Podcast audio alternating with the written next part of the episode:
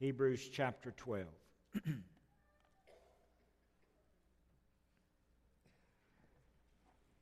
was praying this week about what to share with you this morning, and I was going in a different direction.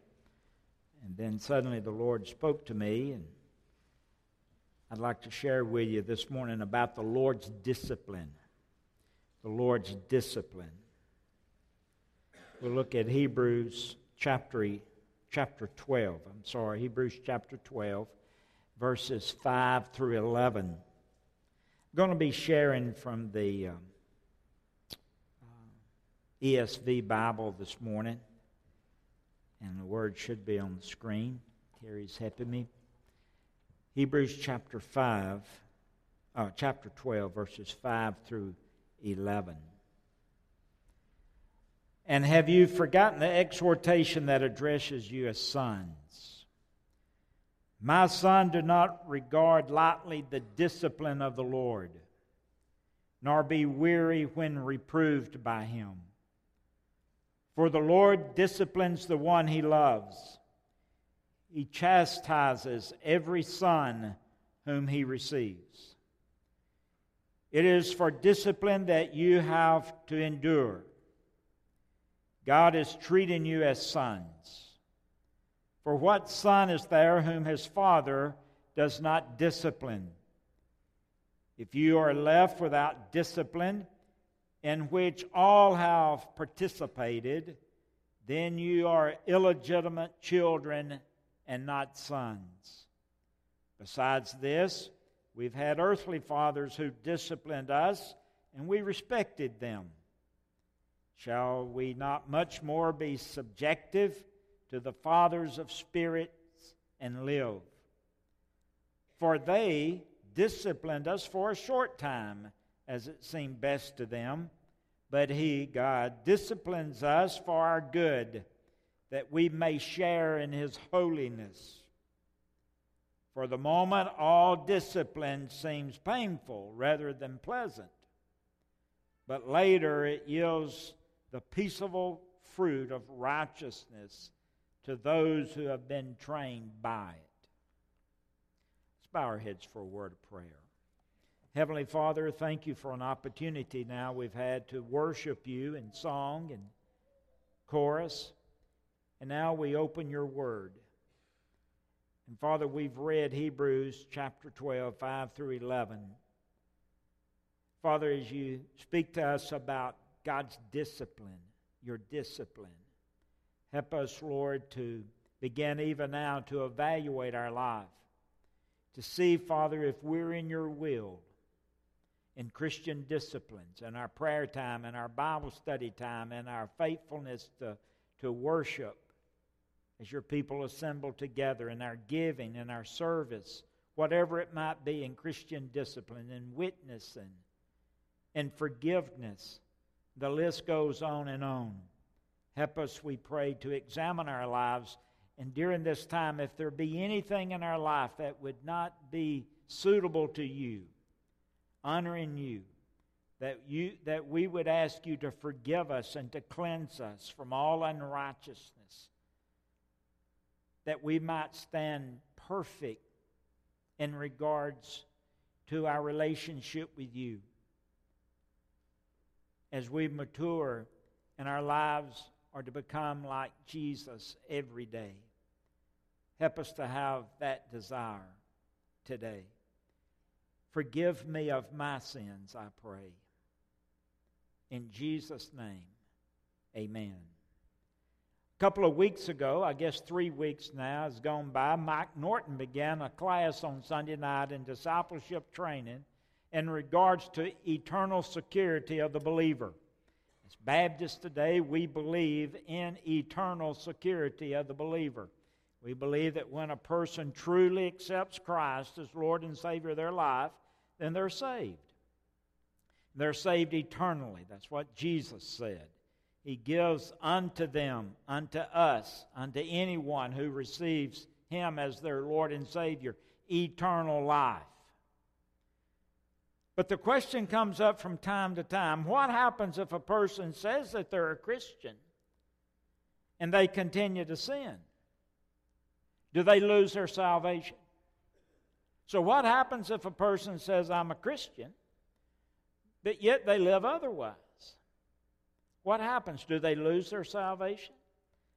Well, Baptists believe that we don't lose our salvation when we sin. I mean, we would lose our salvation continually because we're constantly sinning. But a child of God does not live in sin. Now, so what happens if a Christian continues in sin? Do they lose their salvation? The point being is that God loves you so much and loves me so much that when we sin, He'll come and He'll talk to us about it, just like we would our children. He'll speak to us through a sermon. Perhaps this morning, God will speak to you in regards to your relationship with Him and an unconfessed sin. He'll speak to you through a sermon. He'll speak to you in regards to by friends. A friend will come to you and, and question you or inquire about your relationship with Christ or the lifestyle that you're living, how it's contrary to what Christ would have you to live. So he'll speak to you through a sermon, he'll speak to you through a friend, he'll speak to you through his word. But when talking doesn't work, well, then God will discipline us. Now, all of us who have children have experienced that. We've had children who've disobeyed, and we have to discipline them. And we'll do certain things.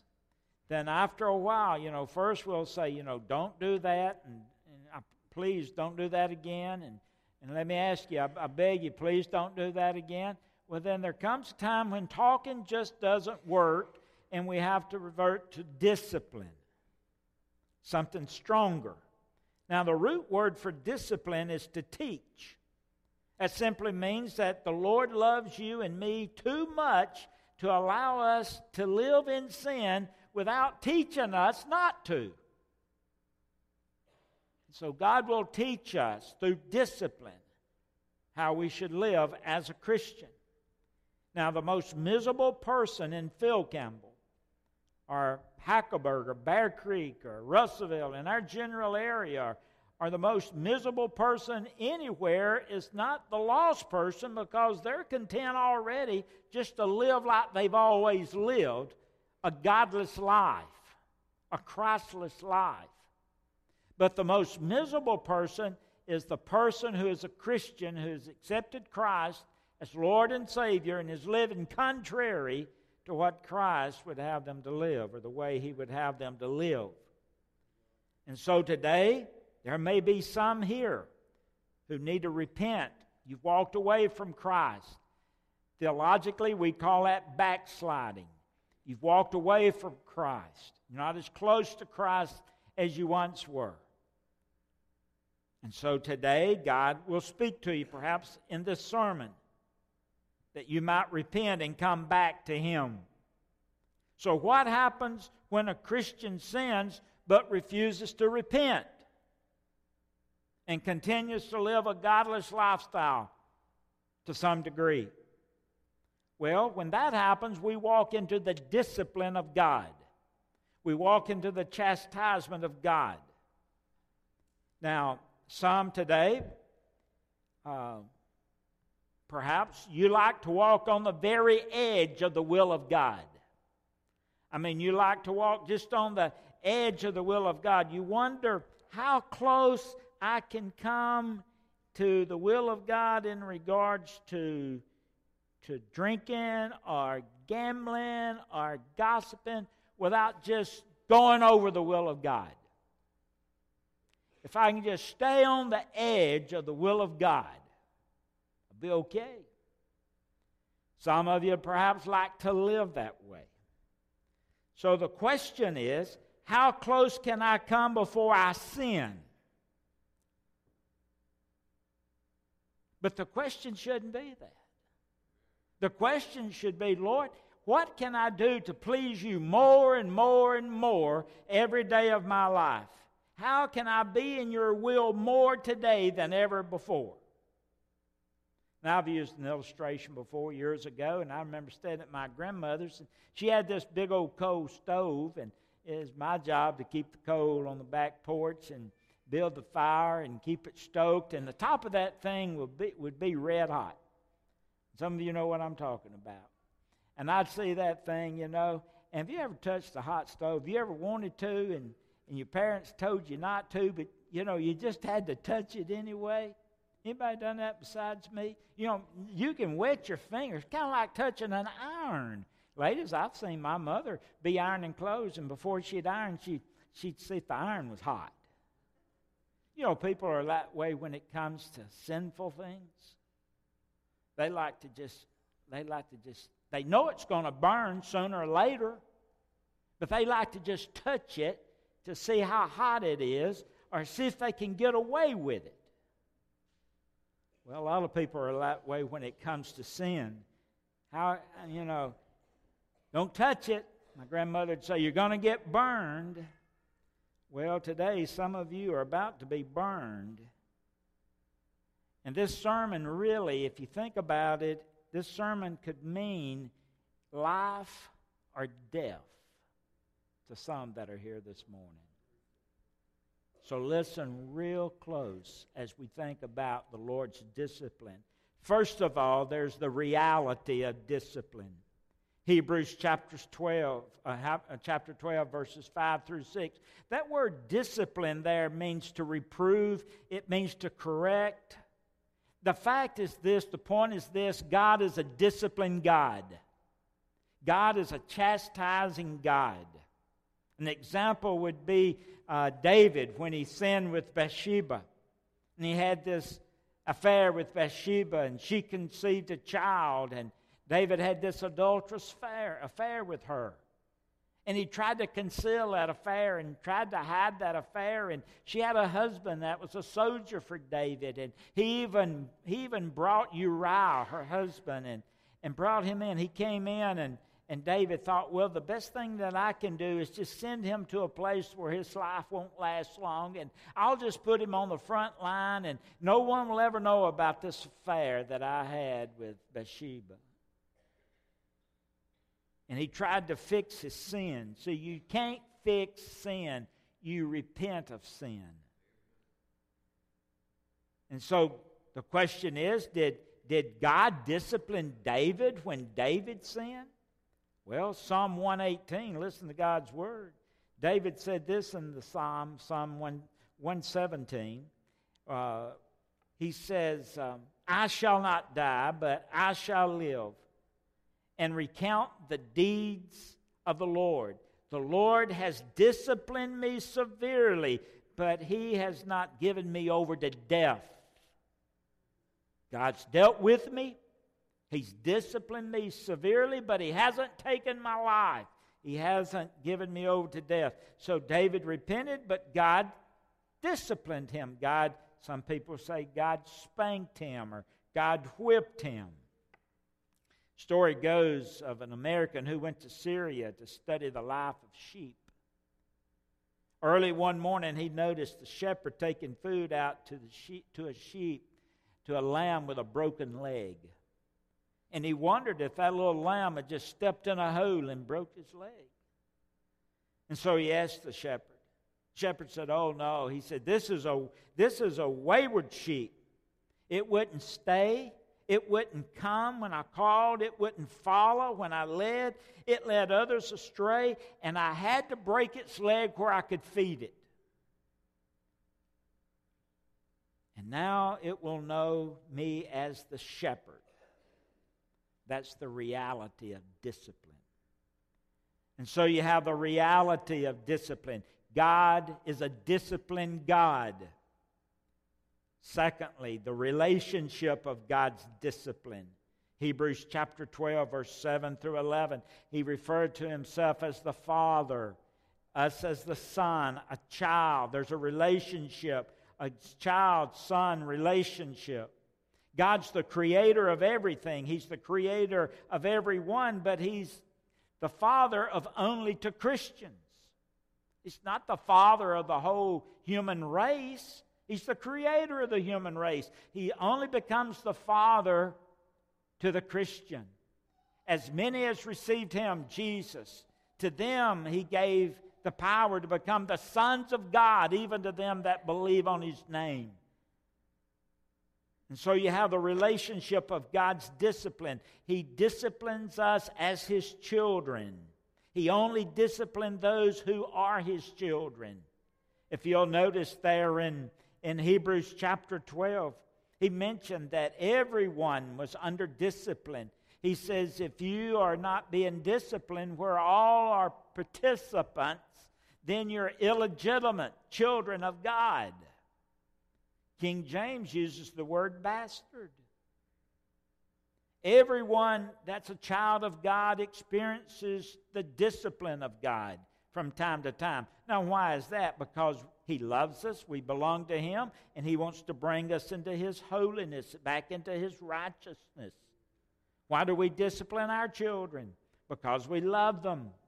They belong to us, and we want to keep them safe and without harm. And so God disciplines us. There's a relationship of God's discipline as a father child son relationship. And God only disciplined those who are his children. And if you if you have trusted Jesus Christ and you're a child of God, then when you become wayward for whatever reason, God will discipline you. Now, the Bible says if you're without it, where all our King James says, are partakers, the ESV says, are participants. If you're without it, where all the children are participants, then you're an illegitimate child of God. You're not a true child of God. And that's serious. So when we get saved, not only do we have eternal life, not only do we have heaven to experience one day when we leave this old world, but we also receive the disciplined hand of God. God will discipline us. Now, the question is, why does He discipline you? Well, because He loves you too much not to. You belong to Him, you're His children. I remember, Barry, I remember during the Little League, and I was coaching Little League, and uh, I've shared this perhaps with you before. I can't remember all the stories I've told. And, and I remember it in a game, and I'll just go ahead and. Now, I won't tell him his name. Started to. But anyway, we had this center fielder team I was coaching, and he wouldn't pay attention. He just wouldn't pay attention. He'd throw his glove, he'd, he'd sit out there and he'd look for, I don't know, SWAT mosquitoes or something, and he would not listen. So I called timeout and I went out to him and I said this I said, If you were my son, I would wear you out. But I couldn't. You know why? He wasn't my son.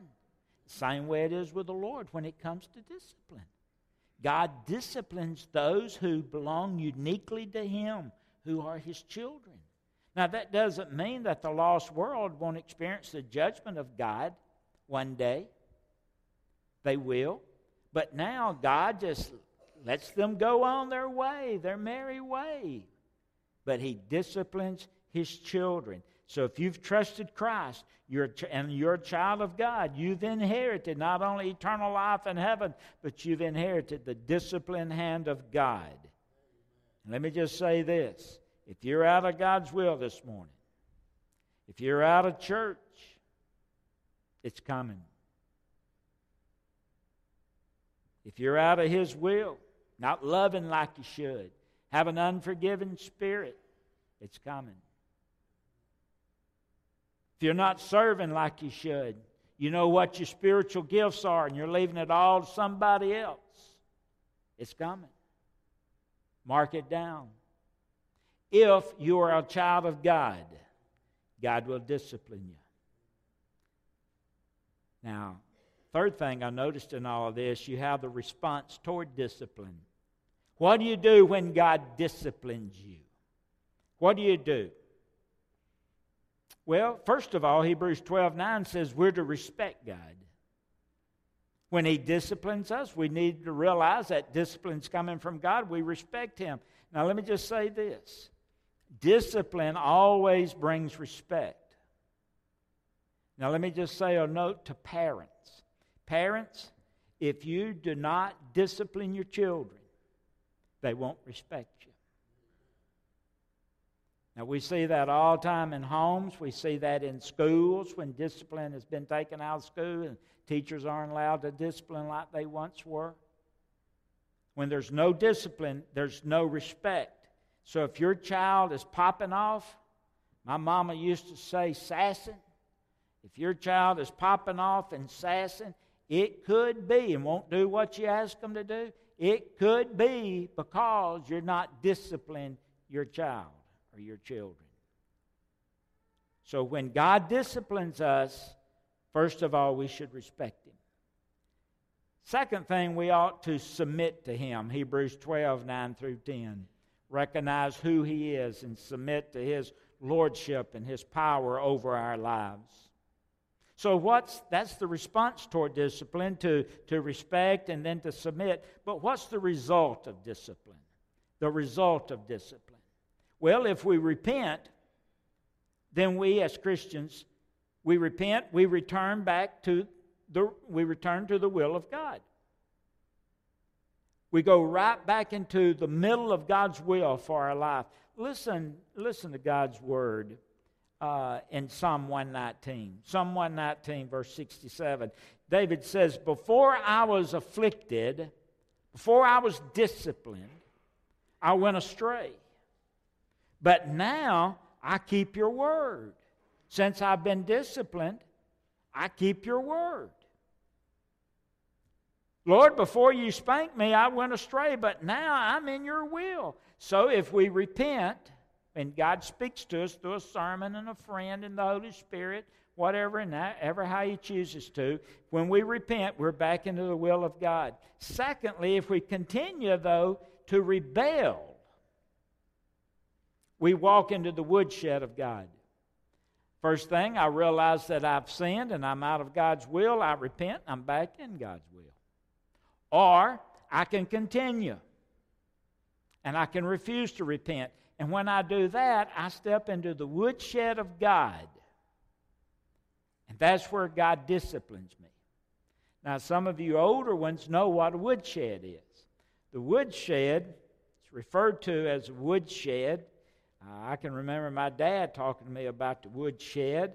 Uh, a woodshed is just a place of discipline. My dad said his father would take them to the woodshed. That's where the discipline took place. Well, when I was growing up, my woodshed was pretty well anywhere I needed discipline. There was always a woodshed handy. I mean, it didn't, I mean, they'd take me in the back of the store, that's the woodshed. Or wherever I was cutting up and acting up, that was the woodshed. They didn't wait till I got home. I always wanted them to. Thought they might forget about it. But uh, no, they, they, they got to the woodshed right off and took care of the discipline.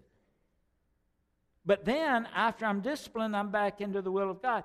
And so, so what I want to do is when I sin, I want to ask God to forgive me. I'm back into the will. But if I continue, then I walk into the woodshed of God, and then God disciplines me. And He does that in various ways. Um, Perhaps I'm, you know, I'm out in the world and I'm saying, you know, I'm sick of this joy and peace and all this stuff and all these. I just want to live free for a while.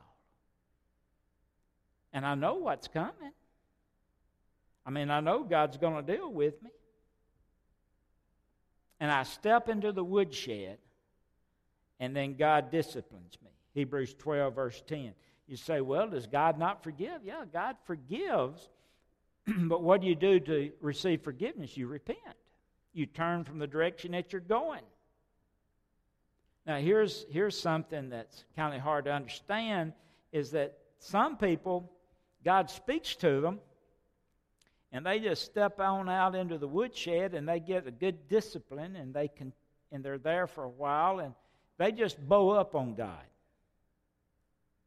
And they'll say, um, well, that wasn't so bad. And they stay out there in the woodshed. They stay out in the world.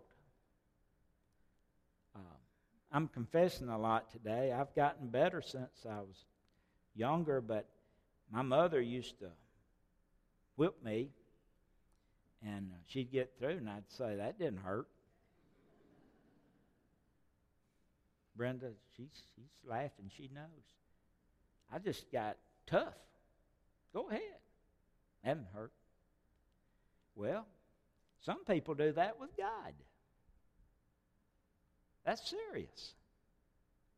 Real serious. So, what happens when we bow up against God? You say, Well, I don't care, God. I don't care to get a whipping. And so I sin and I refuse to repent, and I walk into the woodshed, and then He disciplines me there in the woodshed. And then, if I remain in rebellion, I'm going to experience what's known as the wrath of God. Now, I left the will of God. I go to the edge of the woodshed of God. And one or two things happens when I get to that woodshed. I repent and I go back to the will of God, or I just rebel and I stay out there and God says, No, you need to go back. You need to please stop. Go back. Stop. Stop doing what you're doing, acting like you're acting, go back. And then all of a sudden I go from the woodshed and I step off into the wrath of God.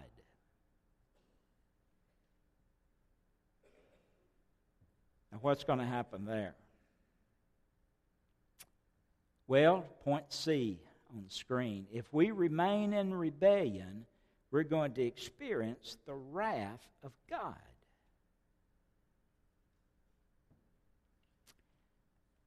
And that just simply means that God's going to kill me. Let me share some scripture with you. Look at Proverbs, jot down Proverbs 15:10. Proverbs 15:10.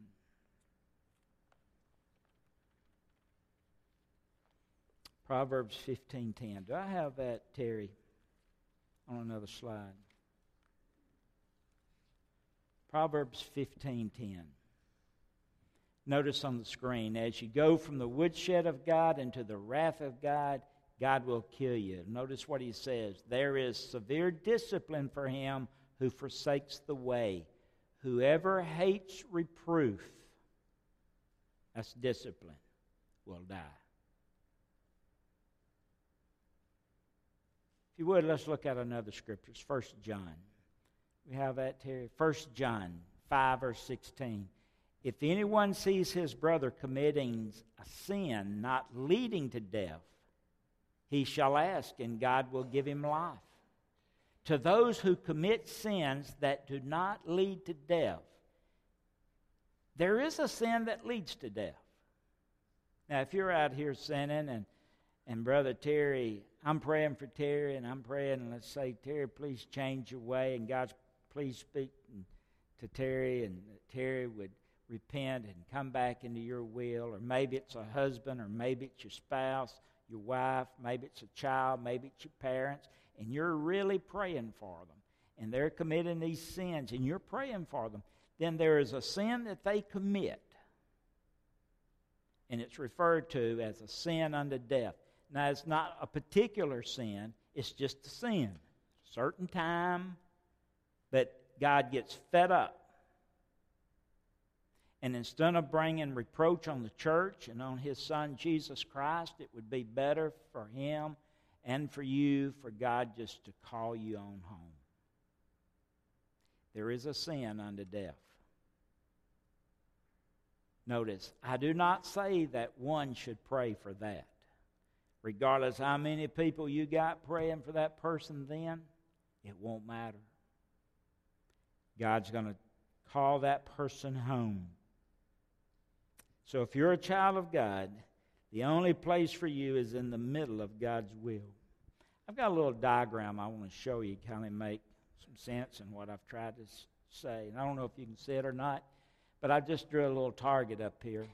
You've got the will of God, Psalm 119, 67. That's where all of us want to be. Then all of a sudden we step out of the will of God and we step into the woodshed of God, and that's where all the discipline comes in. Every Christian experiences that when we're out of the will of God. And then God wants us to repent, and then we come back into the will of God. But if you harden your heart, stiffen your neck, then you step out of the woodshed of God and you experience the wrath of God. And there is a sin unto death. God says it would be better for me to call you home than for you to continue to re- bring reproach against the church, against my son Jesus, against me as the Heavenly Father. I'll just call you on home.